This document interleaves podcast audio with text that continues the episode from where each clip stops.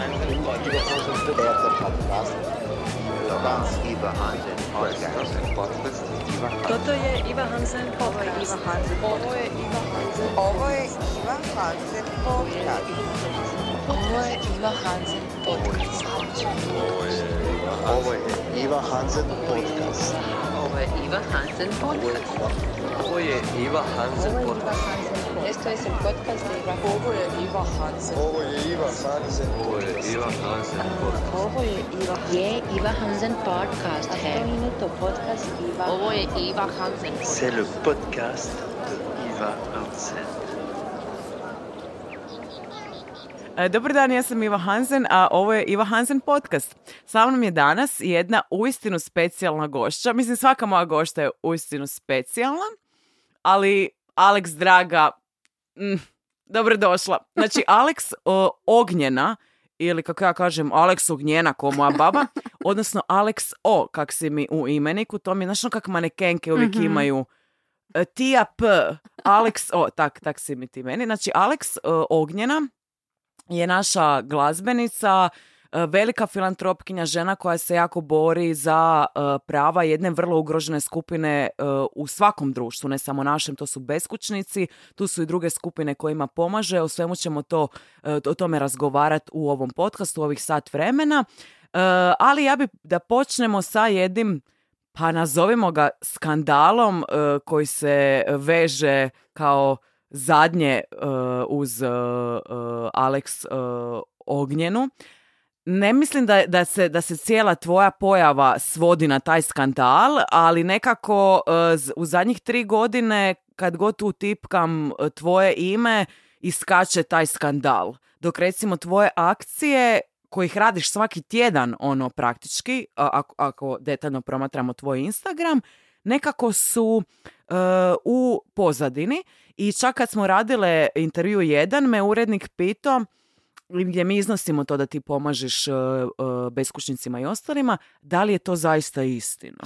E, pa evo sad da mi kažemo ljudima istinu. Znači, desio se taj skandal u koji si bila upletena sa Borisom Rogoznicom. Ja apsolutno ne želim da mi pričamo o tim pizdarijama i to su baš ono ko hoće gledat zadrugu i ta- takav tip sadržaja ne gleda zadrugu i ne znam šta već kako se zovu ti showovi, ne gledam to, ali ne želim da pričamo o tome na taj neki ono, znaš, skandalozan, uh, clickbaitas način, nego čisto da objasnimo ljudima šta je bilo tad, jer ni u jednom članku koji sam pročitala do sad se ne navodi točno šta je bilo. A mi jesmo napravile intervju, nećemo sad imati na- za koji medij, u kojem mi detaljno iznosimo, odnosno ti detaljno iznosiš šta se desilo, ali e, su ti urednici dobili neke pozive e, sa nekih ljudi na visokim funkcijama da se to mora maknut.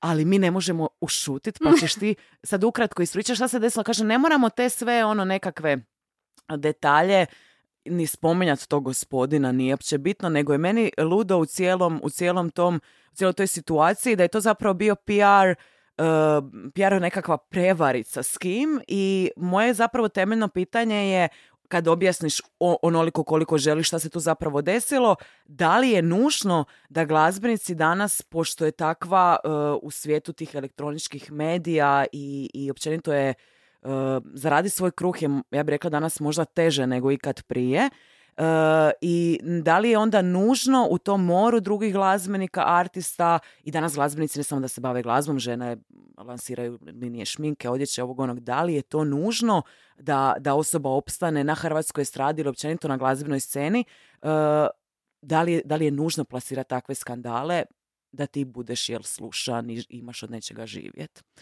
Da, ali prije svega, draga moja, dobrodošla. Dobrodošla. Hvala ti puno, evo htjela bih pozdraviti sve slušatelje, znači oba. I meni je zapravo drago da si ti mene googlala. Evo, ja sam uspjela, ti si mene googlala, meni Ali ja, to ali pazi, ali meni je to super kad ljudi kažu super si napravila pitanja za intervju. Ja nikad ne napravim pitanja da ne googlam bar tri sata. ono. Znači, Pa doslovno idem googlat ono koji broj grudnjaka nosiš. Tako da, E, ako mislim- to znaš svaka čast. e, ja to ne znam, A, što nisam. To ćemo To kasnije. ćemo kasnije.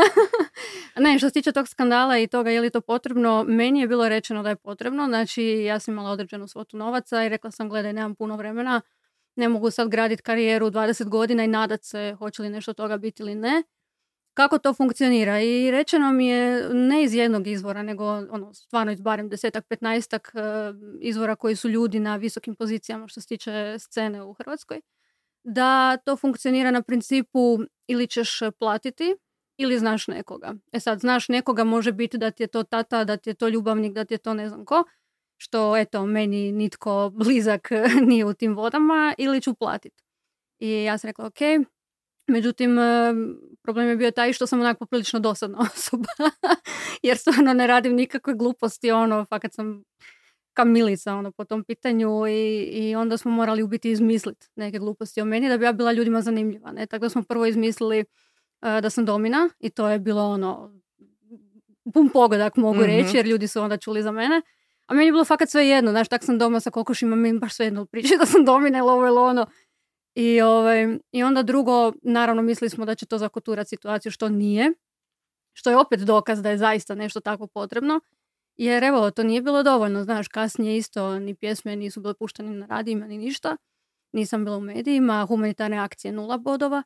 I onda smo skužili, ok, opet treba nešto, nekako žutilo nešto. I doslovno je moj PR rekao, pa daj da tebi stalno pišu ti frajeri, ili imaš nekog nogometaša? I onak, pa gle, pišu mi nogometaši, ali to su ono ženjeni frajeri, ne želim im uh, uništavati brakove. Neki političari, sad ja onak, dala sam mu doslovno mobitel, kažem, pa evo ima i političara, ali isto, ponavljam, ne želim uništavati brakove. Kao pa dobro, ima neki glazbenika i sad frajer je scrollao meni po, po ovoga, mobitelu i kaže, e pa ima taj i taj, kojeg si rekla da ne imenujemo, i on je tad već bio rastavljen, kao pa hoćemo njega. I što je najbolja bila fora, on je u to vrijeme toliko srao protiv svoje bivše supruge i sve i imali smo i zajedničke prijatelje i on je bio i njemu PR i tak. I ja kažem pa daj da prvo vidi jel bi to bilo ok jer opet ne želim raditi ljudima sranje, ali ako je i njemu ok, ako je svima to ok, ono, može. To nek bude taj nekakvi uh, odskočna daska jel, za, za Mhm. dalje sve što ćemo raditi humanitarno i to. I tako je bilo, eto, i to je zašto to je trebalo biti doslovno onak samo rečeno da je on meni slao poruke, u smislu, taj PR je htio naglasiti kao da sam ja, tobože, ne znam, poželjna neka žena, whatever. I kao pišu mi razni, između ostalog pisao i on. Međutim, na kraju je ispalo da sam ja kriva što je on razveden, da sam ja spavala s njim, da ne znam šta. Svi su se okrenuli protiv mene, on je ispo heroj, jer je on jedini koji je uspio, da izvinete na citatu, pojebat Alex Ognjenu. Ovoga, tako da on je ispo frajer. Razumiješ, njegova Mm. bivša koja je isto imala godinama ljubavnike i to je bio otvoreni brak i ubrzo je našla drugog, evo već ima i drugo dijete sa tim, to je treće dijete sa tim novim mužem i tako dalje. Više uopće nisam znala. Da, da, da, ona ti, je, ona ti je ono vrlo brzo znaš, našla frajera, mislim našla, imala ga je onaj prije, udala se, sad već dijete i tako dalje. Ovoga, ona ispo, ispala isto svetica, a ja sam ispala kurva u svemu. Da uvijek mora biti Da, to dobro. neko žrtveno janje, ta neka žena, ali mislim čak i da ste samo vas dvoje bili, da nije bila treća žena, Mm. Ti bi opet. Pa ispala je, je. kurvetina, da. Ali znaš šta, mislim da nisam ja toliko ispala čak kurvetina samo zato što sam žensko pa default, nego baš zato što iza mene nitko ne stoji. Mhm. Znaš, nije, nije iza mene stajao taj direktor privredne koji iza nje, e, nije iza mene stajala bivša žena muž koji iza njega i tako dalje. Znaš, ja sam bila ono solo na tom terenu i eto. Ali zanimljivo je da, da dio... Mislim, znaš i sama, jer tebi je došla isto nar- naredba iz e, tih nekih viših krugova, jel da se Da. to briše, kužiš? Da, da, da.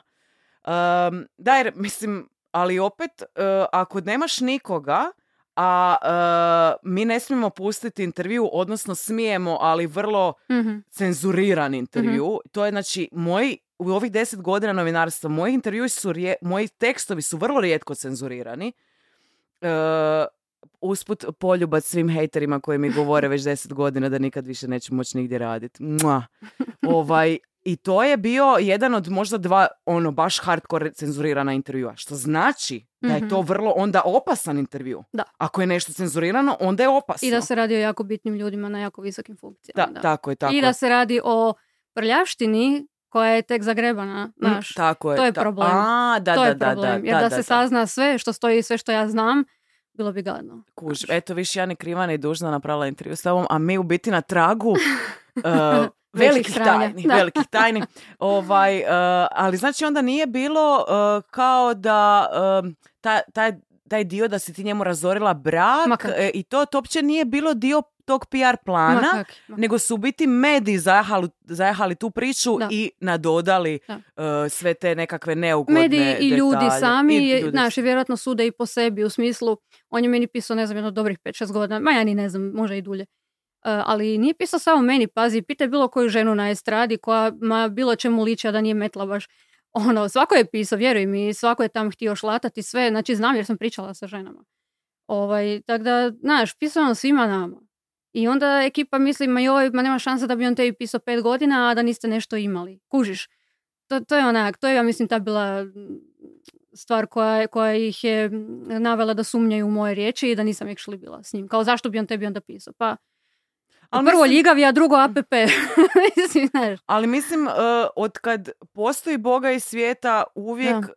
u svakoj takvoj nekakvoj situaciji, naravno ti kažeš ja nisam imala tu nikog iza sebe, ali mislim da je to kulturološki čak. To je toliko ugrađeno u naše mozgove da žena mora, mislim da se razumijemo, ja, sam, ja imam ono, rekla bi da nisam feministkinja. Ako je feminizam ovo što je danas feminizam, Da, ja okej, feministkinja da, nisam. okej. Znači, takva razina uh, zloće i zla, to ja I onda nisam. isključivosti I i tak- da, da. isključivosti, ja onda feministkinja nisam. Ono, znači, ako smo za sve, onda smo za sve, a ne samo za moj elitni mali krug, ono, a vi ostali posrkavajte.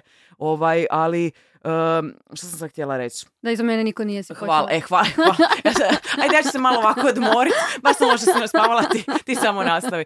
O, ali mislim da je, da je kulturološki uh, uh, to nekako da zauzimamo strane i da je ona uvijek Mhm. ta neka, pa mislim ono od Isusa i Marije Magdalene, ma od svakog ono, od Dalile i Samsona uvijek je kao ona je zla, ona je njega navela na to Da, da, da. svojom magijom Da. i sad ju trebamo uh, bičevati spalit. Mislim, znaš, tak, ono, stvarno taj motiv se toliko puta po- ponavlja A zamisli koliko zapravo podcjenjuju muškarce time, jer onda govore da oni znači nemaju vlastitu volju i mozak, nego znači mi od njih radimo što želimo. Da, jer ako sam Da. ja vještica zla koja je bacila spel na tebe, šta ti si onda, Da. ti si zombi, nisi, da, da, Da. E, ajmo onda sad dalje, pošto Da. stvarno, samo sam htjela da objasnimo uh, kratko taj uh, skandal koji zapravo uopće više nije ni bitan. Ono što je isto izlazilo un- unutar tog skandala su bili natpisi o tome da si ti ne- nešto radila na sebi kao plastične Mhm. operacije i to. Pa da li misliš, znači možemo zaključiti da PR skandali Čekala samo da se vratimo na to. Da li je to potrebno kao za sve ljude na estradi? Uh, jer ne znam, da li oni, one žene koje su po 30 godina na estradi, već da li je njima potrebno da se rade PR uh, skandali ili to samo kao nekakvim novim imenima? Šta ti misliš? Pa mogu ti reći što znam, ja ono ne volim pričati stvari koje ne dapače, znam. ako E, znaš konkretno, Znači, dapače. ono, ono što znam je da recimo prije, prije, prije e, su ti postojali HRT, znači nije bilo ni RTL, nije bilo novi i tak dalje. I ti zapravo ako si htio uspjeti, ti si morao doći na HRT svi su te znali. Ti si automatski bio na televiziji, razumiješ, svi su te znali. Tad je bilo bitno da si kvalitetan. To su bila ta neka vremena da imaš ili vezu ili si zaista kvalitetan. Nakon toga je krenuo taj cijeli val gdje ti moraš nekoga imati, gdje je postalo bitno čiji si, jel, ko te ovoga podržava i onda su počele sad više i ti drugi neki mediji, drugi radi i tako dalje. I onda je bila bitna baš ta veza više. E, sad smo kasnije došli opet u neka vremena gdje e, ti si rekla da je danas teško uspjeti. Ne bi se potpuno složila s tim. Zato što danas evo imaš i YouTube, imaš slobodne te neke medije, Instagram i ostale, ne znam, TikTokove i tako dalje gdje ti se ipak možeš izraziti. Nekada to možda i nisi mogao ako, ako zaista nisi bio u tom krugu ljudi koji su ključni. Nisi imao tu slobodu da možeš pokazati što možeš, tko si i tako dalje. Danas to imaš. Tako da u, u tu, znaš, tu je ipak malo lakše. Ali sad baš da bi se probio, barem u Hrvatskoj, ponavljam jer e, to je ono što znam, ne znam kako je vani. Um, u Hrvatskoj danas oni koji su od prije poznati, govorim to vrijeme HRT i tako dalje, ipak još uvijek trebaju skandale još uvijek trebaju taj PR za sebe, znači jer su oni morali prilagoditi ovom vremenu. Što se tiče novih koji dolaze, definitivno moraju imati nekoga iza sebe, to je potvrđeno na XYZ već načina. I to su ti obično, znači, ili imućni roditelji, opet ili uh, muževi, ljubavnici i tako dalje. Nije sad bitno. Čak može biti prijateljstvo, ali to je vrlo rijetko jer nema prijateljstva u show biznisu. Mhm. Tako da sve ove koje gledamo da su danas poznati, kad malo pročačkaš situaciju, onda vidiš da ih je netko gurao ili da ima jako imućne roditelje, tipa ova, kako se zove, Mija Dimšić, te fore, znaš. Da, mislim, nemam ništa protiv nje da se razumijemo, ali, ali sigurno ima velik broj e, djevojaka koje su jednako ili više talentirane, a koje to nisu uspjele jer nisu imali to zaleđene. Ponavljam, ja nemam, meni je mama bila konobarica, tata je bagerist bio, razumiješ, oni nemaju apsolutno veze sa, sa time ti- ničime, ne, ja sam morala skupljati svoj novac da bi platila taj PR, koji je opet rekao, Alex, možeš ti platiti, ali to će te koštat, a niko neće čitati. I to je bila istina. I to je apsolutno bila istina, jer moji članci koje sam ja platila su bili klikani možda dvadesetak puta od članova ljudi koji mene znaju. A kad je bio stavljen evo plaćeni PR gdje sam domina kao, to je bila ono najveća vijest. E, Isto sad i sa ovim skandalom. Ne? To je doista bila znači, vijest godine. I to je žalosno, ali eto, mogu reći da se stvarno i moje pjesme onda vrtile. Znaš, i humanitarne su zaživjele. Tako da ja mislim da je potrebno, jer evo, ti ne možeš danas doći niti na Doru, niti na Zagrebački festi- festival, niti na radijske stanice ako nemaš tu potrebnu žnjoru. E, znači, ako želiš uspjeti u glazbenoj industriji, good luck. Ako nemaš nikog iza sebe. Gle, možda se dogodile jedna, dvije situacije i da je baš neko uletio u super trenutku, da nije nikome smetao, Mhm, pa da su aha, ga je isto. ubacili, ali to su iznimno rijetke situacije. Ok, onda možemo na ovaj drugi dio pitanja, uh, apropo plastičnih operacija, to se isto uh, pričalo. Mislim, meni je najgenijalnija rečenica, mislim da je to, da li je to bila Ceca ili neka od tih pevaljki, ali ono kao diva za koju svi znaju, i pitali su je za cice, da li je napravila, da li su njene, i ona kaže, pa moja su, Pa pa ja. sam ih platila. I ovaj, to mi je ono, boginjo, uh, to, mi je, to mi je wow. Uh, tako da ja, ja ne osuđujem to, ne mislim da to nije uh, kao, da naravno, ko, ono kad sam se stavila ekstenzije, pa moja je kosa, Da. platila Da. sam je, sve raste kad platiš. Ali bila sam ponosna što sam je, što sam je platila, ono, tako da mislim da uh, z- totalno me bedira kad žene kao sakrivaju da su nešto napravile, uh, ali opet moje pitanje je, jesi li ti nešto radila, Uh, naravno priča je o tome koliko o, otvoreno hoćeš, zašto si to radila, da li je to potrebno isto kao i skandali. Recimo, neki dan sam, izašla mi na Instagramu neka glumica, nije sad bitno kako se zove, neka onak polupoznata koja je, ne znam, 80-ih, 90-ih ovaj, e, bila velika u nekoj seriji američkoj i sad je već, ne znam, ono ide prema 50-ima i e, priča samo da je intervju u zadnje vrijeme kako ona želi prirodno starit. Ali ženo, dra- ali ženo draga, ti nisi Angelina Jolie, Da. ti nisi ono top A kategorija, ne da je to nužno loše, ali ja imam osjećaj da oni njima, pa i Bredu Pitu koji je muško gono, doslovno kad hoće tražiti posao, da mu kaže, gle Buraz, moraš se malo doraditi, neće više niko Mhm. gledat starkelje, ono, Da. moraš, znači da bi dobio, pa ja sam sigurna da oni njima otvoreno kažu, moraš napraviti to i to da bi dobio ulogu. Dakle, moje pitanje je šta je od tih natpisa istinito i da li je to nužno ako želiš biti u ovom poslu, da pače, da li ti se to postavlja kao, ono, da li te ucijenjuju ako to nećeš napraviti. Znači, e, osobno nisam imala iskustvo da su mi rekli da nešto moram, osim jedne stvari. E, kod mene je fora u tome što sam zapravo od malena znala kako ja mislim da bi ja trebala izgledat. Na način kad znači je netko mene opisivao i kad sam ja sebe zamišljala i kad sam se vidjela u ogledalo, to jednostavno nije bilo to. Znaš. Znači svaki, svaki put, ne znam, dobrih 30 godina, kad sam se ja pogledala u ogledalo, ja se svaki put iznenadila. Znaš kakav je to osjećaj? Znači ja ti to ne mogu objasniti kad svaki put se pogledaš u ogledalo i ne znaš tko je to. Ja sam Mhm. se svaki dan, svaki put kad se gledala u ogledalo iz ponova upoznavala i, i to znaju moji ukućani. Znači da sam, to sam pričala stvarno 30 godina da jednostavno ja ne prepoznajem osobu u ogledalu jer ne mislim da bi ja tako trebala izgledati. I pogotovo, e, recimo napravila sam grudi, u biti prvo sam operirala, em, imala sam klempavo uho, ono strašno klempavo uho, da uopće o tom nisam razmišljala, nije to mene kao mučilo, dok nisam primijetila da su mi brati i svi prijatelji govorili da kad god izlazim iz vode uvijek mi je nagnuta glava, nikad ne gledam ljude ravno u oči, nego uvijek sa strane da se to uho ne vidi. To nisu stvari koje, znaš, koje sam ja namjerno radila, nego valjda podsvjesno da sakrim to uho. mhm. I da, operirala sam ga pa kad je bilo ono veliko i klempavo, zaš ne bi. Um, što se tiče tih grudi, bila ti je fora isto u tome što, um, mislim, znam da znaš da sam bolesna. Danas znam da je dio tih problema bio baš u hormonima, što znači isto dobrih 30 godina. Ja sam ti bila stvarno građana kod dječak. Zaista kod dječak. Znači, niti bokova, niti struka, niti grudi. Baš skroz sve ravno, ravno. I sad, to nije bio problem u smislu ono, ne znam, ljubavi, toga nikad me to nije zanimalo jer fakat uvijek sam imala ono dečke koji su zainteresirani za mene, tako da nije to bio problem. nego ja kad se pogledam u ogledalo, ja sam sebi izgledala kao dječak, kao tineđer, a osjećala sam se kao žena.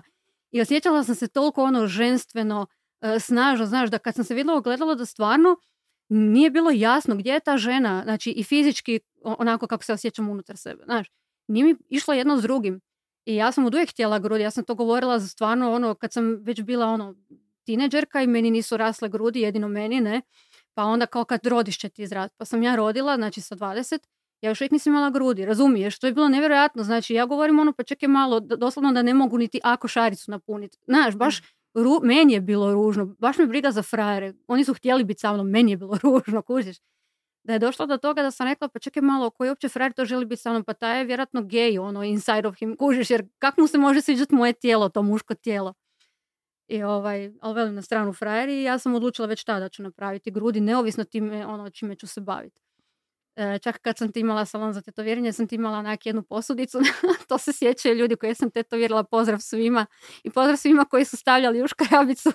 znači pisalo ti je donacije za grudi. Isuse, predobro. Znači ekipa ti je tih 7 godina koliko sam ja imala salon za tetoviranje stavljala donacije za grudi Kak da si ja. Ja sam svima rekla, e, znači, kad ću tetovirat, kad se ja napravim grudi, uvijek ću dekolte da vama bude lakše, da vas Da, manje da. boli. Pa da, da, da, da, da. Onda znaš koliko sam to htjela. I napravila sam usne, zato što su me, što sam više starila, usne su me podsjećale na osobu od koje sam ih genetski dobila, a koju nisam mogla živu smisliti. I jednostavno svaki put, Iva, kad sam se ja nasmijala, ja sam vidjela tu osobu. Kužim. I ja sam rekla ono, a ta osoba me znači 25 godina zlostavljala i ja sam rekla da ne želim na svojim slikama i u svom odrazu gledati tu osobu i htjela sam svoje usne. I zato sam napravila usne, a ne zato što je bilo moderno ili ovako ili onako, nego ja sam samo htjela svoje usne, i svoj osmijeh i da to nije ta osoba. Ali sad te gledam, ono, lice ti je perfektno. Joj, daj, nemoj Znači, strati, ajde. ne, ali ne fakat, Ovo je onak, plaćeni oglas. ne nosti, onak savršeno, sve je tak propušteno, sve je tak savršeno. Ti Mislim mene si- previše voliš, pa si subjektivna. Ne, ali, da, ali ja imam isto da očito taj problem da kad neko dođe tu ili mimo i mikrofona da ga ono obasipam komplimentima, ali gle, ja jednako obasipam i vatrom. Kad, kad, ono, Oh kad my. zaslužuje čovjek vatru. Tako da, ne, ali fakat ono, e, zgledam te i mislim si, pa i da, da, da, da si i sve i napravila kao na faci i nos i ovo i ono. ne, ne, nisam ja ništa. Vidiš rekla- da mi je krivi, imam totalnu deformaciju. ne, ali, baš ali sam htjela reći kako ti je savršeno si Nije, kod da si njega napravila, mislim si, ali čak i isto, pa i gledala sam neki dan Belu Hadid, njene starije Mhm. slike, mislim, Da, o- da, da, očigledno da, je da je jadna žena sve, i oči, i nos, i vilice, i sve. I sad ja mislim, a dobro, plastična je, ali baš su je dobro napravili, koliko, je, Da, da, kolike da. su plastične, a nisu ih dobro napravili. Istina. Tako ali, da ali mislim da znaš to isto ono- treba cijeniti, tako ali i dobro napravljeno. onog što si pitala e, na početku ovog zapravo, e, da li su me tražili, to sam ti htjela Mhm. reći da me jednu stvar indirektno jesu tražili. Aha, što? Znači, e, dugo godina sam se bavila novinarstvom, uredništvom, bila sam voditeljica svugdje svašta i tako dalje. Između ostalog sam došla nekim putevima i do RTL-a i do Nove i slično. I odbili su me za posao voditeljice. To je još bilo prije svih tih skandala i tako.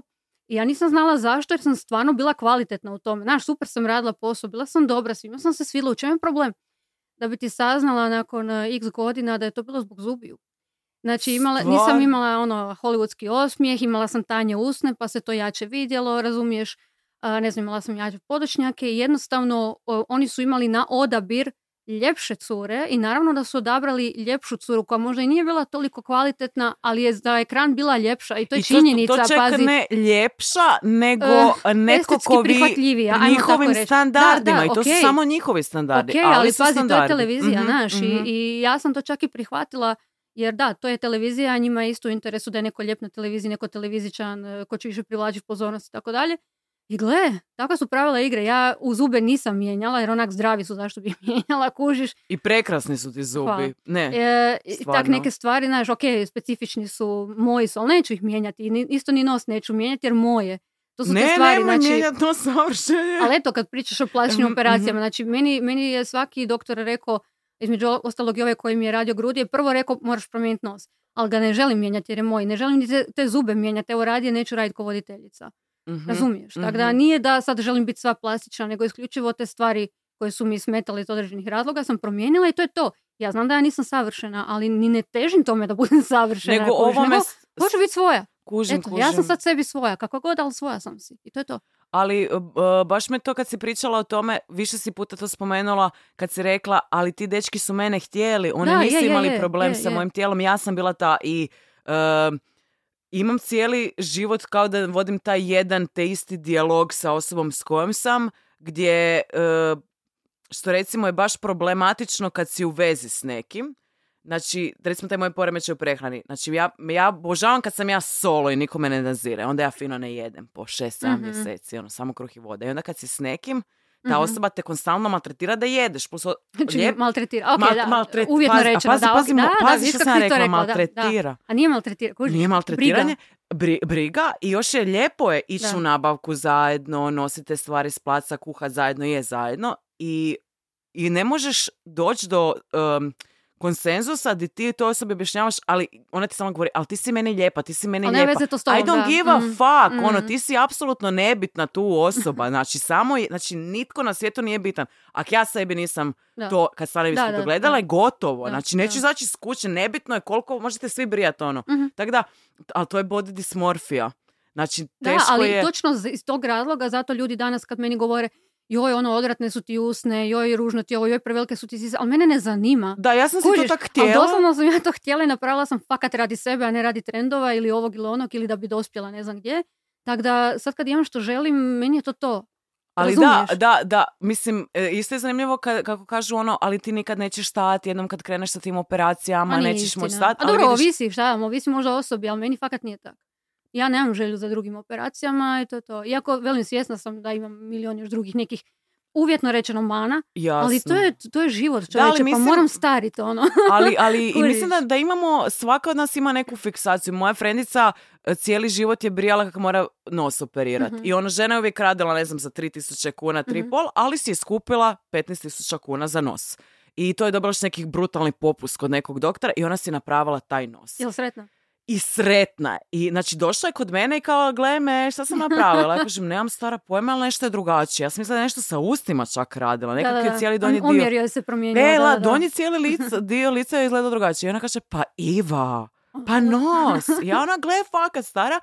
I e, ona je doslovno samo si to napravila i više nikad ne želi ništa raditi. Tako da, e, tako imamo neke svoje fiks ideje, kao je 53 na vagi, Mhm. to je to. Imamo Hrvatsku, sve je savršeno, znači to je to, to je to. Znači kad, je, kad nije 53, Da. to je ono, može biti savršen dan, može sve biti, ali nije 53 na vagi. Pičku. Kad je 53 na vagi, to je to. Znači, tak i to. Mislim, Mm. mislim, to je bolest, ja sam svjesna toga. Ali očito svaka od nas ima te neke fiksacije, tebi su bile cice, njoj je bio nos, Mhm. meni je taj ono, ravan trbuh, bla, bla. Ali ima nešto u tome kad ti to udovoljiš tome, da malo to ipak stane, taj... Ali više, više ste zanimljivo, spomenula si zostavljanje, imam, ili ta moja frendica koja je napravila nos, nju je tata ostavio kad je bila mala, cijeli život ima ono, probleme u odnosima s tim. Moj bife trauma možete pročitati na www.ivahanzi.com, ali hoću reći, mislim da je to dosta povezano, pa i Bela Hadid, pa mislim, njena Da. mama je Hitler. I mislim da je povezano i s tim um, da uh, zadobivaš nekako snagu kad riješiš taj neki uh, taj neki kao nedostatak na sebi koji je za, ali koji zapravo nekako, možda da smo odrastali u zdravim okolnostima, bi ti nedostaci nam mi se či- činili manjima, ali pošto smo odrastali u izuzetno nezdravim okolnostima, kao da ti nedostaci su nam ono, uh, bili pojačani baš zbog ti- tih toksičnih djetinstava. Jel ti misliš da, da dio uh, tog, te body dysmorfije je i zbog toga što si prošla, si spomenula u medijima da si isto imala nekakve uh, čitav zapravo dijapazon zlostavljanja isto. da, pa ne mogu reći sad da je to razlog tome ili da ja sam više ili manje voljela svoje tijelo radi tih zlostavljanja i tako dalje. E, Definitivno je drugačije e, kad imaš podršku od rođenja. Ja ne znam kako je to, ali čujem druge i, i moguće je da bi mi drugačije život se odvijao da, da sam imala tu neku podršku. Bili mi u tim situacijama bilo bitno kako izgledam u, u kontekstu tih e, grudi, usana i slično, ne mogu znat. Znam samo da je to stvarno nešto što sam vidjela, znači ponavljam, od, od, od, od uvijek. Od kad sam ono, vi- vidjela sebe kao fizičku osobu, ne samo duhovnu, vidjela sam to kao neki svoj nedostatak koji sam ja htjela promijeniti. Um, da, velim, moguće je da bi to bilo drugačije, da, da sam imala podršku. Ali isto tak, nekak sam uvjerenja da u mom slučaju možda i ne bi, jer opet vraćamo se na ono koji je tvoj razlog zašto nešto radiš. Ako je razlog uh, drugim osobama da rade estetske zahvate zato da bi udovoljili nekakvim društvenim normama i slično, onda da, onda moguće da da jer nemaš dovoljno samopouzdanja, uh, nisi dovoljno zadovoljan sa sobom kakva jesi trala. Uh, međutim, ja sam ti malo, kao općenito vjerojatno svi umjetnici, malo sam bolesna na, na temu estetike, zlatnih rezova i tak dalje, znaš. Tako da kod mene je više bila stvar toga, stvar baš estetike čiste, Mhm, znači mhm. kako sam ja vidjela svoje tijelo, uh, znači svoje omjere tijela, uh, sebe naspram uh, okoline, ne govorim ljudi, nego baš okoline prirode, znači kakve su tamo zakoni uh, ljepote, znači, Mhm. znači kod mene je više bila stvar umjetničke prirode nego, nego sad ne znam, da ja sad imam kompleks eto jer me mama nije dojela. Ne, ne, znaš ono. Kužim, kužim, kužim, kužim. Kužiš, da. Imala A- sam neka očekivanja od sebe, svog izgleda u estetskom smislu. Baš, baš više sa umjetničke strane zapravo zašto nisam bila zadovoljna. Plus ono što sam ti rekla, znači ta žena u meni, jel? Kad sam se ja izgledala ženstveno, to mi je bilo to.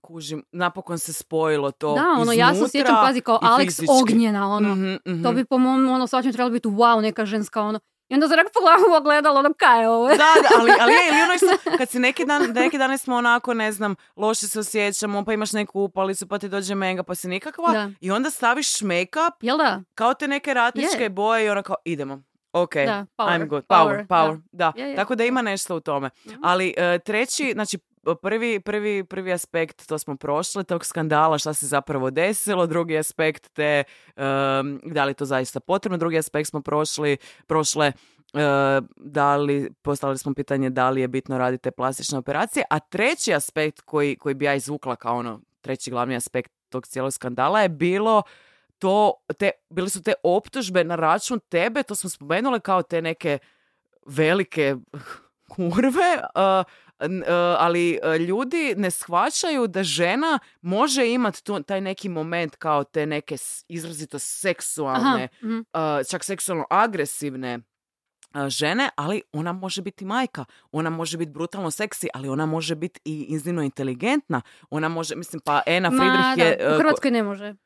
u U Hrvatskoj ne Misliš? može. Ne, Aha. apsolutno ne može. Zato što moj cilj i je bio da rušim predrasude i vidim da jednostavno mi ne ide. I evo, dokle god sam živa ću se boriti s tim, ali ne ide, znaš, ne ide. Jer jednostavno to je toliko ukorijenjeno u naš narod eh, da će biti potrebno puno Ena, puno Alex Ognjeni, puno Iva. Mhm, Da, jer ja, to je kao cijeli moj, to je cijela poanta ovog Ma projekta. ja tebe razumijem, da, ali to je stvarno, gle, pripremi se na to da možda nećeš uspjeti, iskreno. Ali idi kao da hoćeš. kužim, Jer kužim. to je ono evo što i ja radim cijelo vrijeme. Baš zato što evo ta e, žena koja je sudjelovala u tom skandalu, jel, koja je kao prevarena, znači ona je veća droljetina od tebe, mene, ene zajedno. Ne, ja ti ozbiljno kažem, to je provjereno. Fakat je tak. Razumiješ, zato i je došla do tih pozicija. Nije slučajno, nismo slučajno ti ja ovdje sada, a ona je negdje na HRT ima i tako dalje. Nije to slučajno. Ali ona, razumiješ, nosi si kragnicu, biserčiće, znaš, ono, usisava, e, mota, pitu, savijaču. Jebi ga. Ona nije kurva, kužiš. I ona je bila udana. a Ti ja smo, a ti i ja, Isuse, razumiješ, da. nismo udane i mi smo po defaultu kurve, nismo udane. Šta, šta radimo onda? Onda znači da se jebemo okolo ako nismo udane. ne? Da, da, to je kao ono kao Plus kad... niko me nije htio, mislim, zašto nisam udana, sigurno mi niko nije htio. Da, da. o, ali e, ka, da li postoji način da i, da i na ikoji način uživ, oživi ta slika žene koja ima i mozak i pičku? E, Pitaš krivu osobu, znači ja na tome radim e, 39 godina. I ne Jesus. uspijevam, kužiš. to ti govorim, znači, sorry, od štitnjača mi stalno ide šlaj. Nema veze, on studiju Znači, se i e, dojilo i svašta nešto. E, Kužiš, e, fora u tome kad ja sam s time i krenula da ću ja kao stavljat te fotke kad sam vidjela da recimo sa humanitarnima ne postižem ništa kad stavljam slike djece, počela sam Mhm. stavljati slike u kojima ja imam dekolte. Uh, odmah su humanitarne krenule, ja sam mislila, ok, sad će ekipa vidjeti da žena može imati dekolte i biti i dobročudna i radi dobre stvari. Ma nema šanse, znači nema šanse. I kad je u nekim novinama izašlo da ja radim humanitarnu, Znači, dolje je pisalo to što si sama rekla da su tebi urednici rekli, ma je li to stvarno tako, jel ona stvarno radi uh, humanitarne, ma ona sigurno s humanitarnima skuplja lovu za sise. Znači, i točka, ame, ne možeš ti to jednostavno, Znači, ponavljam, ja na tome radim cijeli život. To je moja misija. Da, ali i jednostavno ne, ne možeš. spor, sporo se mijenja Znaš, mentalitet. Dokle Ali- god će u medijima ta neka e, Ana, Iva, Doris, ova, ona biti svetice zato što su zakopčane i udane, a mi ćemo biti kurve jer nemamo muža jer eto usudili smo se obući minicu. I slikat Razumiješ. cice i guzice i staviti na Instagram. Da. Ok, onda dobro, riješili smo i to pitanje. Ček, idemo dalje. Ovaj, uh, da, ajmo sad, kad si već spomenula te uh, humanitar- a, humanitarne akcije, to sam i navela u uvodu da ćemo govoriti o tome. Uh, nekako imam osjećaj, najviše si fokusirana na pomoć uh, beskućnicima i djeci. Da. Zašto baš te dvije skupine te posebno uh, bole, ajmo reći? Znači, prvu humanitarnu sam ti napravila, imala sam nekih pet I godina. oprosti, ti si isto imala situaciju vlastitog Da, beskućništva, pa molim te ako možeš i to malo uh, usput ispričati onoliko koliko Pa ti je to velim, okej. e, znači prvu humanitarnu sam napravila s pet godina i tad nisam razumjela zašto naš susjed ima više ili manje novaca od nas, zašto svi ljudi na svijetu nemaju jednako. Uopće nisam kužila taj koncept. Onda mi je objašnjen taj koncept, onda sam rekla ok, e, ali onak, ajmo se mi potruditi da svi imamo A jednako. k- šta ti je objašnjeno zašto... Zato što kao susjed više imaju? zarađuje i ja Aha. kažem dobro, ali zašto onda on taj višak ne podijeli s nama pa da imamo jednako? I onda čak i nije loše mi je objašnjeno na način, gle, on se više, ne znam, trudi ili ima ovo bolje, bla, bla, pa zato on ima više. Ima ljudi koji se ne trude, pa oni imaju manje. I to mi je tad tak rečeno, dok ja nisam shvatila da postoji nešto što se zove nepravda. Znaš, i da actually možeš se i roditi u, pod, pod navodnicima, krivim uvjetima, krivim vremenima i tak dalje, pa da te zatekne nešto jednostavno rođenjem i tak. Ali dobro, uglavnom onda sam htjela da, da ja radim na tome, da se to izravna tak, da se iznivelira ta nepravda. I sve je bilo ok, dok mi nije mozak malo pregorio, jer e, pro- kad ti vidiš koliko ima problematike, hoćeš pomoć svima. Hoćeš pomoć tineđerima, zlostavljanjima, e, e, životinjama, ovakvim životinjama, onakvim. e, kužiš. e, Nekad e, zagrebeš, znaš, da, ono, to je- Svega, znaš, da. sad- I onda onak, događalo se to da sam bila raspršena na milion strana. E, pa sam pomagala umirućima, znači onda mi je rečeno, gle, svi pomažu umirućima, trebaš po- treba pomagati umirućoj djeci, jer njima niko neće, jer je to užasno teška tema i tak dalje. Ok, ja ću pomagati umirućoj djeci. I velim, bila sam raspršena na previše strana. I onda sam morala u jednom trenu odlučiti, ok, Alex, ono, daj se odluči za nešto, jer inače nećeš uspjevati nikom pomoć kak treba, Mhm, ne? mhm. I moram reći, ono, znači vegan sam, obožavam životinje, ali toliko ima udruga za zaštitu životinja i, i toliko je ljudi koji pomažu životinjama da sam shvatila, nažalost, da djeci pomažu ljudi puno manje u Hrvatskoj nego što pomažu životinjama. I odlučila sam se onda da ću ja pomagati djeci. I onda putem sam shvatila isto ta, tu problematiku beskućništva jer e, niko nije htio zapravo donirati za beskućnike jer kao to su svi alkoholičari i tako dalje. I onda sam se ja odlučila pozabaviti to i tom tematikom i to je to, to je nešto što radim zadnjih, ne znam, 15-20 godina, znači pomažem djeci i beskućnicima. Ali- Tako da nije samo radi PR-a, nego evo 15-20 godina aktivno to Ali radim. htjela sam reći i Da. tvoje iskustvo osobno Da. beskućništva, da li ti je i ono produbilo razumijevanje za, Pa, za ti takve reći, e, osobe?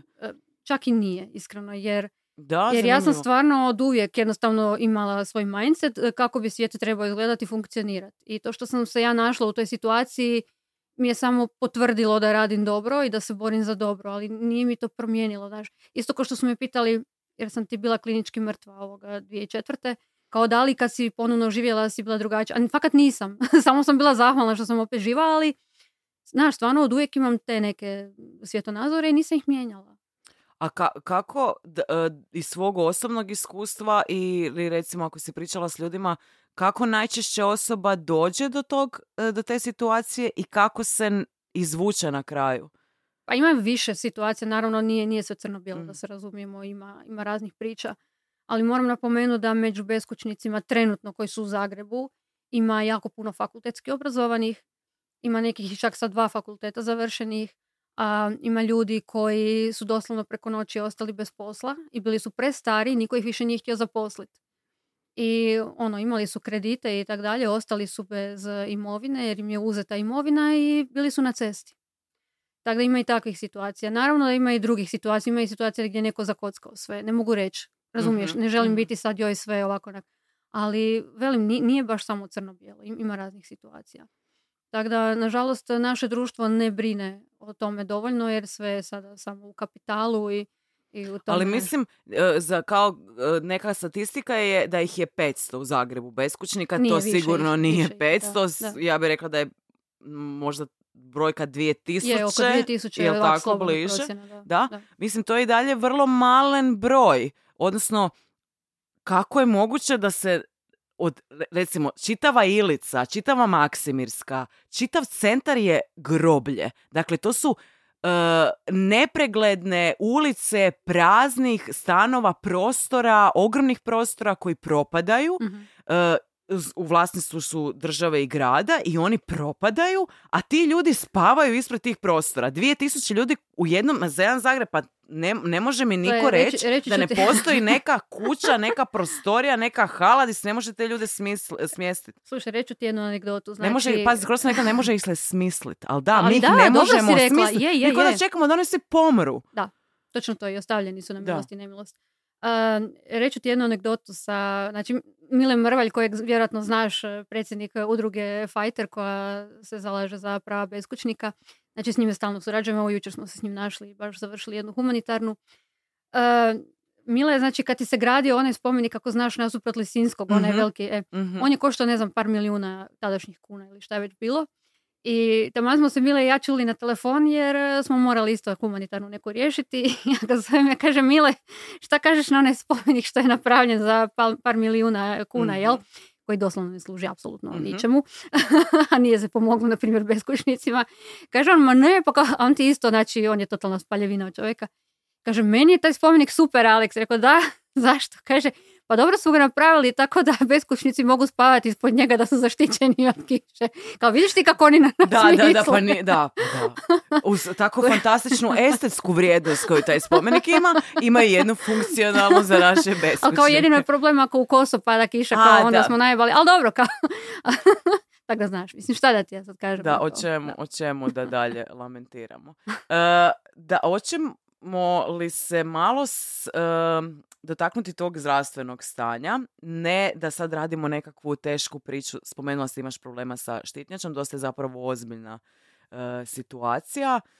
E, da li te, e, da li su te ti problemi, kao prvo meni je to jako bitna tema, jer sama se borim sa zdravljem zadnjih par godina, ni približno tako ozbiljno kao ti, ali me boli situacija kad ti ne možeš nekom objasniti da ti nisi u stanju Mhm. izaći iz kuće Da. i da ne možeš izaći nekad ni do klupice koja je ispred Da, tvoje zgrade, da ne možeš doći do centra, da ne možeš doći do dru- do- na drugi kraj grada, da jednostavno ne možeš iz x razlo- ra- razloga ne možeš, nisi ili, ili kad kažeš ljudima pužem do WC-a, pužem do, do uh, uh, napraviti si čaj ili ne mogu doći. I onda ljudima, pa kako, pa slikala si se neki dan na Instagramu ili imala si gig neki dan si pjevala ili bila si ovo si radila.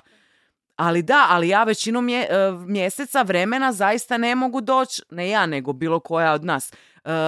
Da, da li možeš malo mi reći o tom iskustvu, jer imam feeling da ako, i to, to me isto, to sam, to sam ti spomenula, Bruce Willis je sad bolestan, Mhm. svi to znamo, naravno žao mi je čovjeka, to je ono veliki gubitak e, i za glumačku branšu, sve to stoji. Ali ta, taj kult ličnosti Da, da. koji oni rade, ta njegova žena za koju niko nije znao, ona je bila manekenka nekakva. Ja, nisam, ja sam ono, proučavala modu, pojma, za je, je, sebe, nikad sad nisam čula za nju. da. Odjedan put sad znamo za nju, pogotovo od kad je on bolestan, svaki dan 15 statusa kako je on bolestan. Ženo draga, vi radite kult ličnosti od njegove bolesti. Ta ideja da vi to radite zbog drugih, ja to ne pušim. Taj ko to puši je lud, ono. Tako da, da li, to je zanimljivo kako ti uopće ne govoriš o tvojoj, svojoj situaciji, pa me, evo, dvije stvari koje su mi tu zanimljive. Kako to da ti ne govoriš, a mogla bi na sve, to bi ti Mhm. možda čak bio super i PR, Da, da. Uh, i, I kako se nosiš sa tim nekim dnevnim situacijama gdje ljudima, ne, recimo mene to jako boli, kad ljudi ne razu, i ti njima čak objašnjavaš Da. svoju situaciju, a oni i, i kao da imaju još manje razumije. Pa Istina, da. sjedni na taksi. Ali nekad ti je E, toliko loše da. da. ne možeš ući u taksi. Meni, meni su najdraže ono, e, jesi probala sa uljem I- lavande? i svi su se- bravo, bravo, bravo, A Jesi bravo. probala, moj susjed je pio neku gljivu, zašto ne piješ tu? Da. Anyway, Idemo dalje. to mi je tak super. Mislim, dragi su ljudi, žele pomoć. Ne, opet ne. onak, šta ti misliš da, da ti sad znaš u tih pet minuta e, više od onoga što sam ja proučavala zadnjih deset Da, godina. Onak. da. Ali ajde. Ali ne, Da. mislim samo da, da tu, e, mislim da je bitno istaknuti da nije da, e, ja ne mislim da, da su ljudi zločesti, Pa ne, nego nije, da, svatko, jednostavno ne samo bi to htjela da da, bude jasno, da. svako ti prilazi sa svojim stanjem, Mhm. razinom svijesti. Tako, I ljudi najčešće ne da su zločesti, nego jednostavno nemaju svijest o stvarima i ne možemo mi to uzeti za zlo. Ok, sad zato što si se, zato što si se dotakla te, teme same sebe, ja ću tebi pričati svoje iskustvo iz e, moje baš čiste dobre namjere, jer meni nema pomoći niti u kontekstu zdravlja, niti u kontekstu ljudi. Ali evo želim tebi reći, zato što tebi još ima pomoći u, u oba smisla. Znači, tvoja greška, točno znam koja je, je ista greška koji i moja. Do me, do some therapy, ajde. Slušaj, ti si glupa ko kurac. Isto ko ja, znači ti Word, si glupa word, ko sister. kurac, a znaš zašto si glupa? Da, reci mi. Glupa si prvo jer trpiš, drugo jer si Da. trpila. Da, Točka, amen. word, word sister. I kad ti trpiš, razumiješ, onda daješ ljudima do znanja da, da možeš, Mhm. to je prvo, a drugo, ljudi nisu ko ti i ja i ne mogu trpit. Isuse, ali to je drito da, I onda, kao znaš, moja baba tako. je išla pješke od, od Hrvaca do Sinja da se porodi sedam puta i kao pa da, pa kako, kakva bi ja to bila da ja sad upola ko ona ne, ne, ne bićujem Jednostavno, se. ljudi, ljudi ne mogu toliko koliko ti možeš. I onda, pro, znaš, ja recimo imam prag tolerancije vrlo visok. I prag izdržljivosti i psihu imam vrlo snažnu. I ta psiha će mene gurat negdje gdje neko normalan ne bi Mhm, mogao već mhm. prije deset godina. Razumiješ? I onda ja, zato što se u biti trgam i tjeram, poručujem, ja sam na onoj razini na kojoj ti e, si tamo kad ne znam, ono, razumiješ, imaš temperaturicu neku. Zato što Kužim, ljudi kužim. se ponašaju sa temperaturom 38, onak kak se ja ponašam kad sam na rubu smrti. To je Mhm, problem, mhm, znači mhm, nemoj to raditi. Mhm. I onda je to bio problem meni sa doktorima. Ja sam, ne znam, jedno dvije, tri godine obilazila doktore, oni meni nisu vjerovali da sam ja loše. Jer ja sam Mhm. došla našminkana, ja sam ono, dobar dan, ja glupača, idiotna, idem biti pristojna i razmišljati kako je njima, razumiješ? Mhm. Joj, dobar dan, kako ste, pa evo dobro, pa jel imate posla, pa kuš, idiot, a u meni, znači, e, u meni se deru organi, razumiješ, umirem od bolova, ali ne, ali ja moram držati nivo, ja moram biti pristojna, ja moram biti uspravna, ja moram biti našminkana, kužiš, Mhm, idiot. mhm. A nemaš pojma kakve bolove trpim. Samo zato što ja mogu trpit, a neko drugi će doći valjat se sa manjim bolovima. Razumiješ? To je naš problem. I zato meni nije niko vjerovao jer ja sam naučila sa svojih 25 godina zlostavljanja, ja sam naučila trpit. Kužim, Ja sam kužim. svaki dan išla u školu, ja sam trpila nenormalne bolove. Ja sam svaki dan u školi morala biti nasmijana, morala sam naučiti, morala sam odgovarati, morala sam dobiti pet, jer bi inače dobila još veće batine, još veće bolove bi imala. I onda takva žena dođe doktoru, razumiješ, i ja ne pokazujem bol. Jer stari moj, naspram onog što sam ja prošla, razumiješ? Isuse, sad kad mi pričaš o tome, da, zaista se sjećam kad bi išla kod doktora i onda dođem u ordinaciju, Jel kao, nije tek strašno, haha, ono, hi, Kužiš? hi, ideš ti ne kao, ideš Tako je. ti njega Da, o, ili nju raspoložiti, da, se da, smije, pa ti da. kao, ajme, nasmijela sam doktora, ali Da. ti uopće nisi došla tu da ga nasmiješ, ti si došla tu da ti se pomogne, Kužiš? zapravo, da, da, da, da, da. Frajer ti ne vjeruje. I I, onda ti krene sa nekom ono kamilica terapijom, razumiješ? I ti da, onda da. i dalje trpiš, trpiš, trpiš, trpiš i ne znam, treba proći pol godine, a gle, ja actually nisam ozdravila, ajmo opet. I kužiš, i Ali na kraju da, prođu godine da, i tebe da. se ne, ne dijagnosticira jer se ti dobro držiš.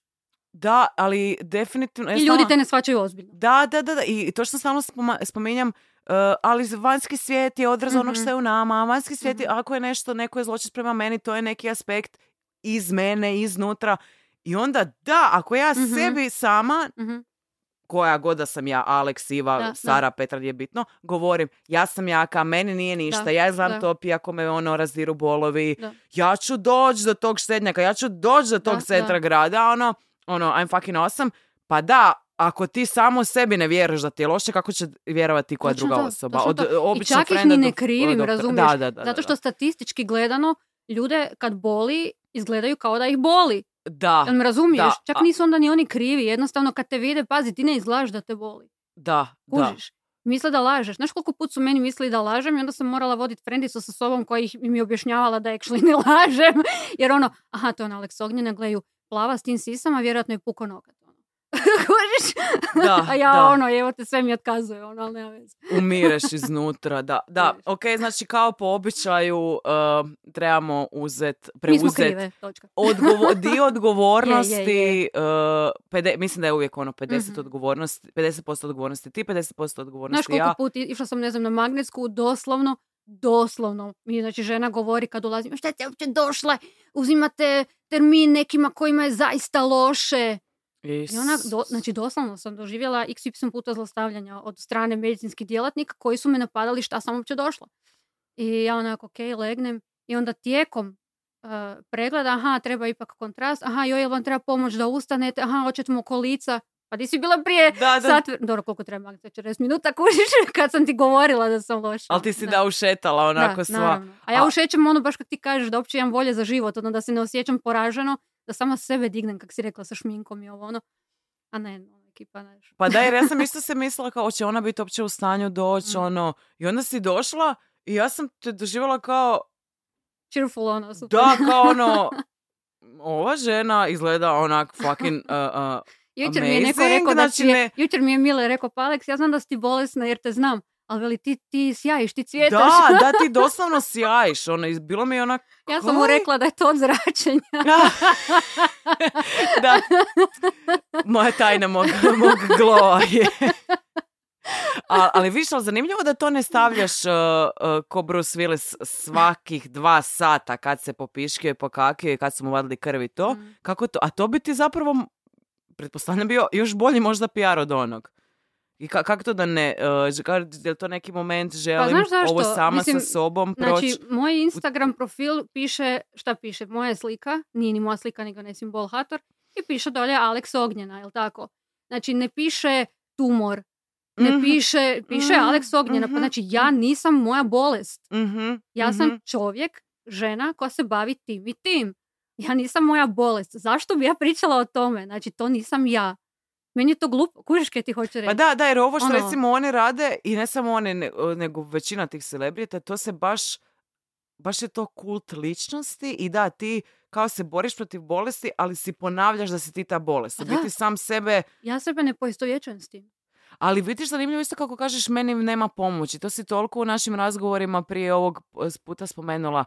Zar zaista misliš da nema kao Gle, nisam mislila prije da mi nema pomoći, borila sam se i tak dalje. I znaš što sam skužila da mi e, loše mi utječe na mentalno zdravlje kad e, stalno si govorim da ima pomoći, a ono doktori u redom odustaju od mene i tak.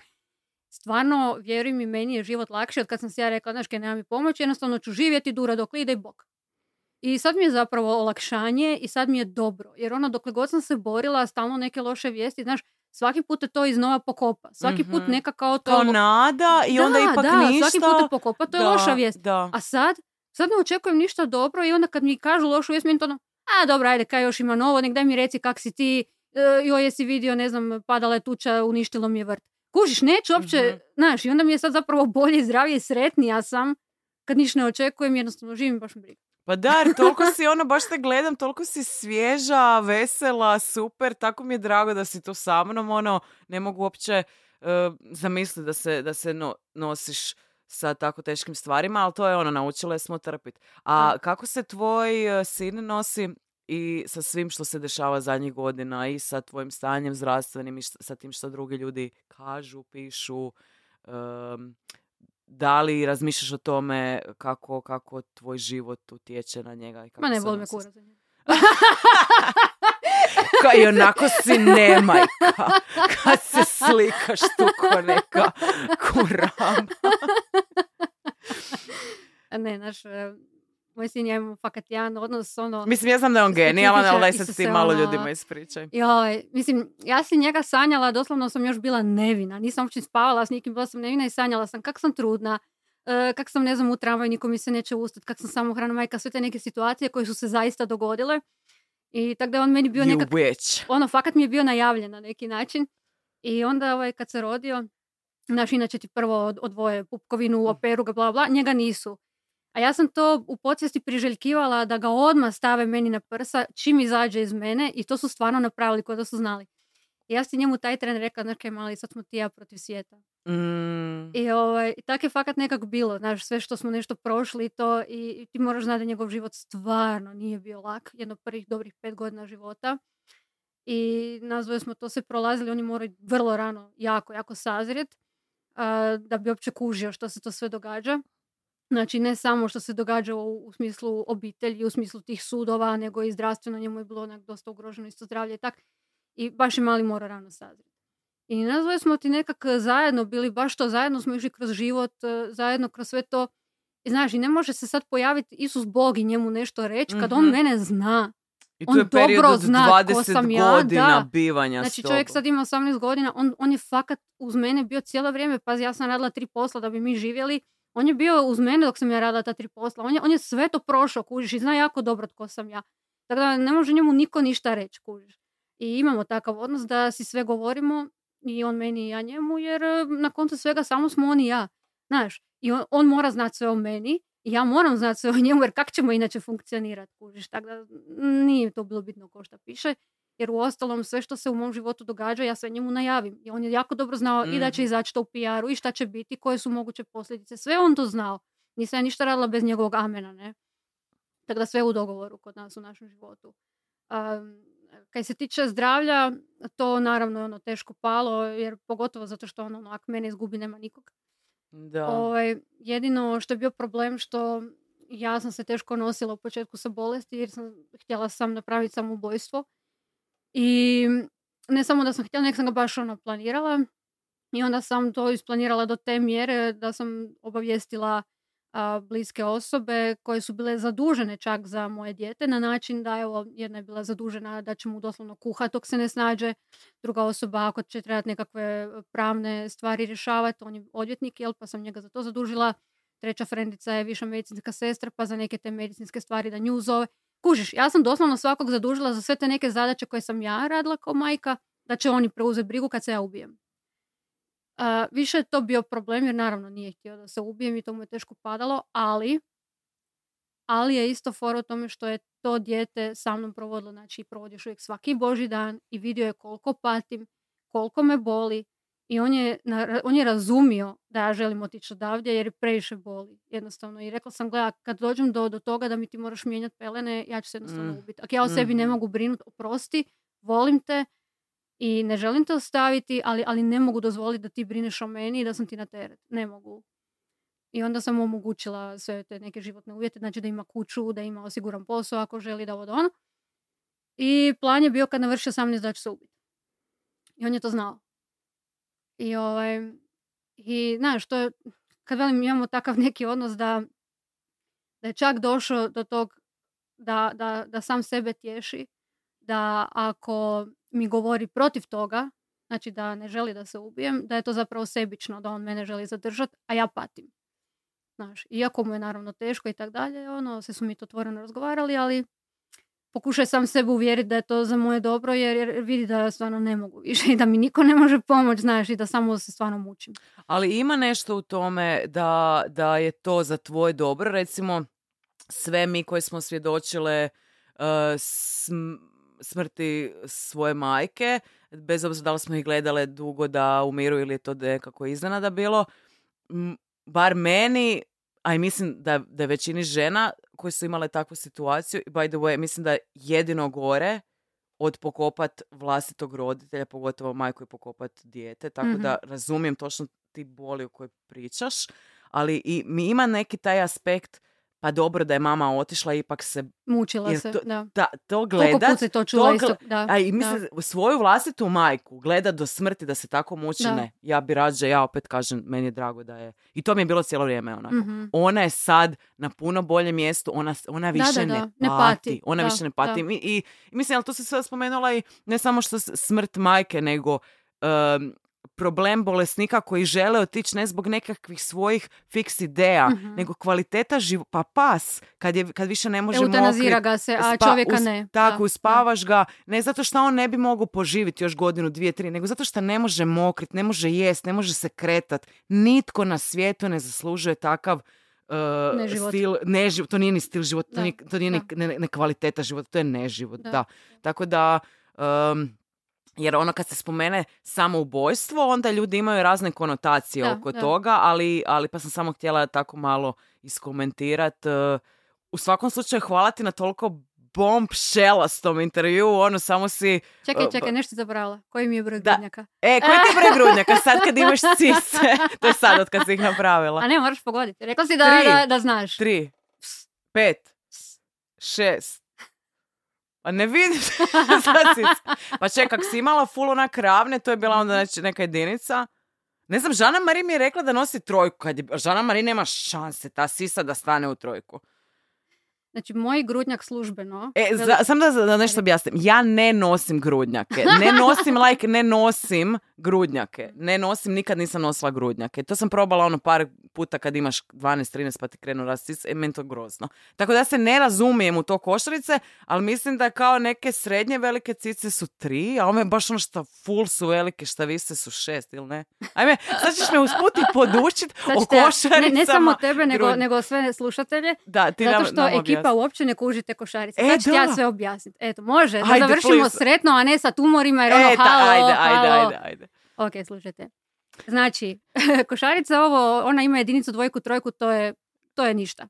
To zaboravite. Zato što, e, evo, moja prijateljica Andreja ima obujam prsiju, ne znam, jedno 90 nešto, a moj obujam e, prsnog koša, znači ispod sisa govorimo, kad mjeriš ispod Mhm. sise, moj obujam e, prsnog koša je 65.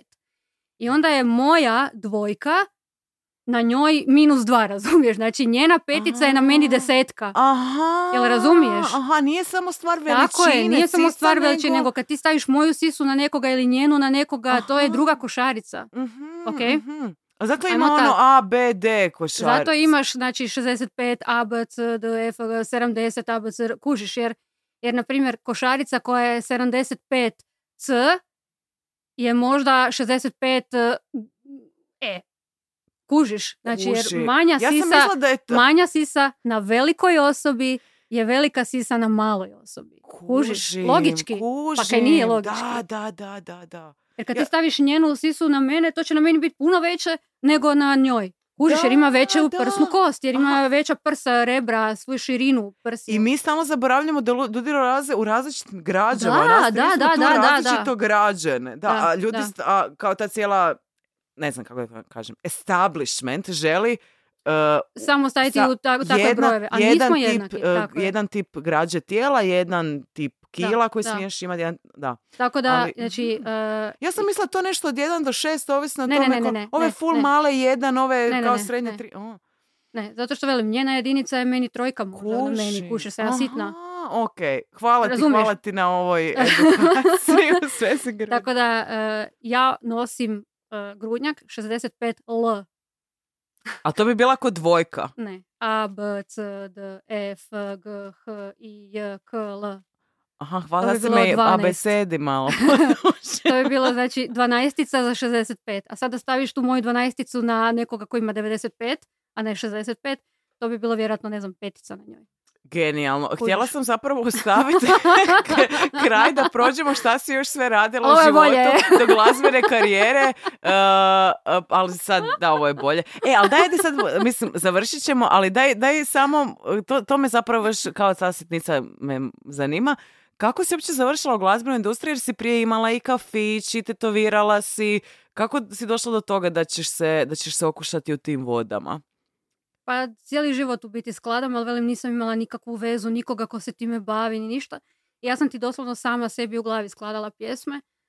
Pa ne znam, e, tata bi došao s puta i morali smo u, ne znam, tri u noći čistiti autobus njegov.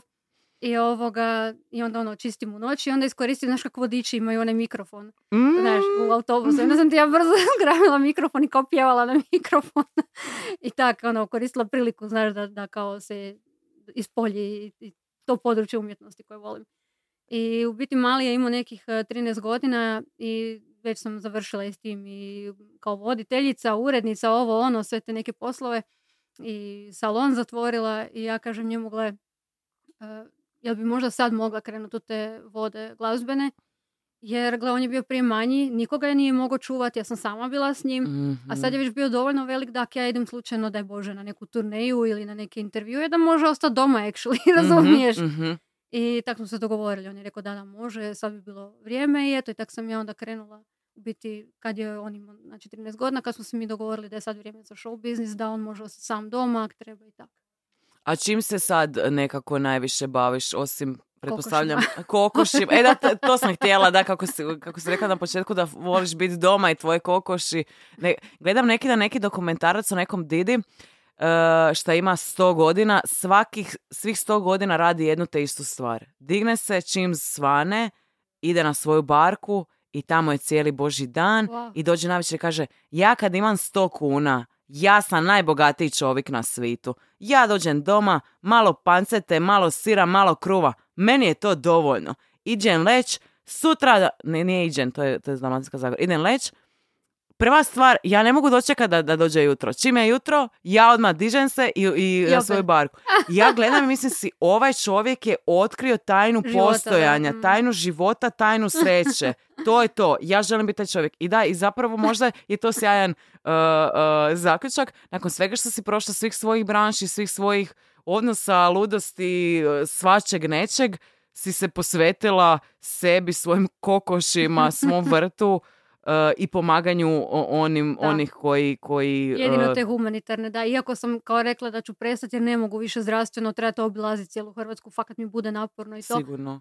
Ali ne mogu, pazi, jače od mene, stvarno, znači ne mogu. Ja kad, do- kad- sam doma i kad nije u tijeku humanitarne akcija, ja se osjećam ko da, ko niš koristi, ko parazit na svijetu. Znači, nemaš pojma šta svašta izgovorim, znači, svojim ukućanima.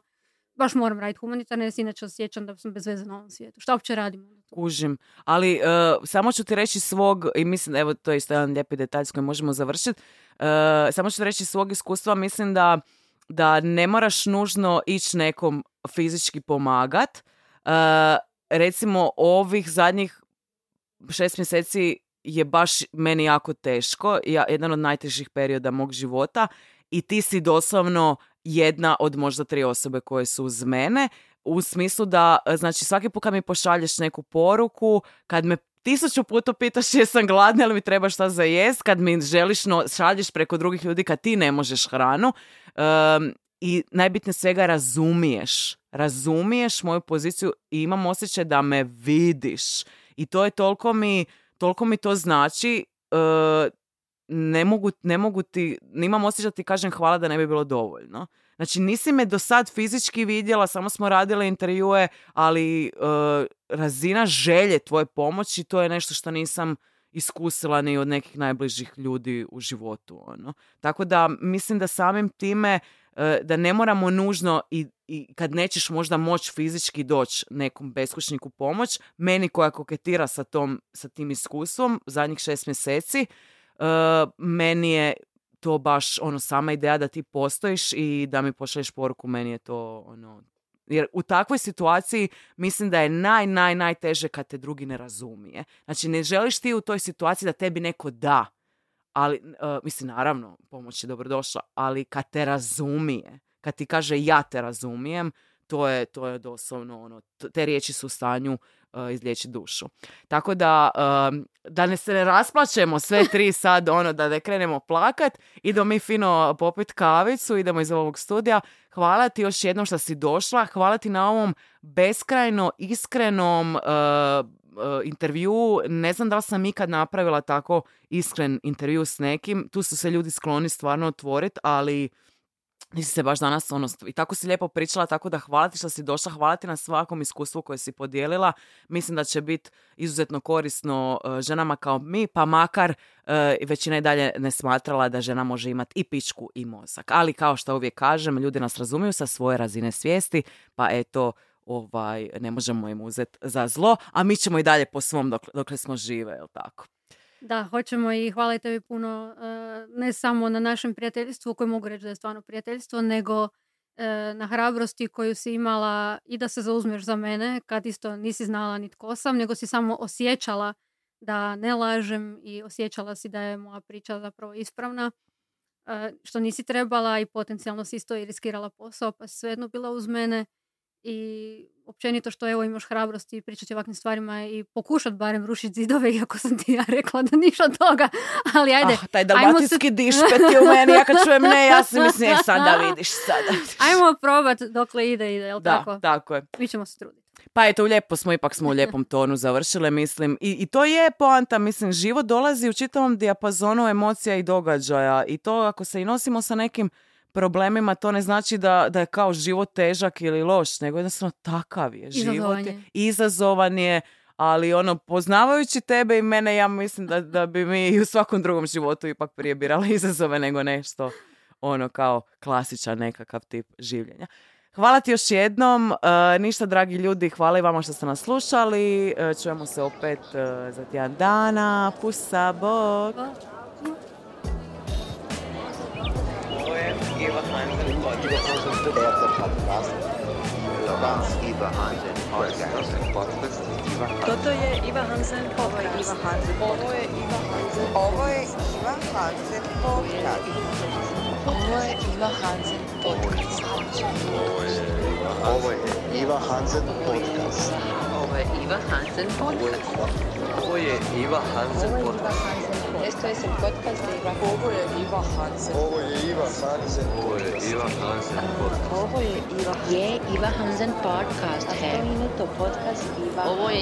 Hansen. C'est le podcast de Ivar Hansen.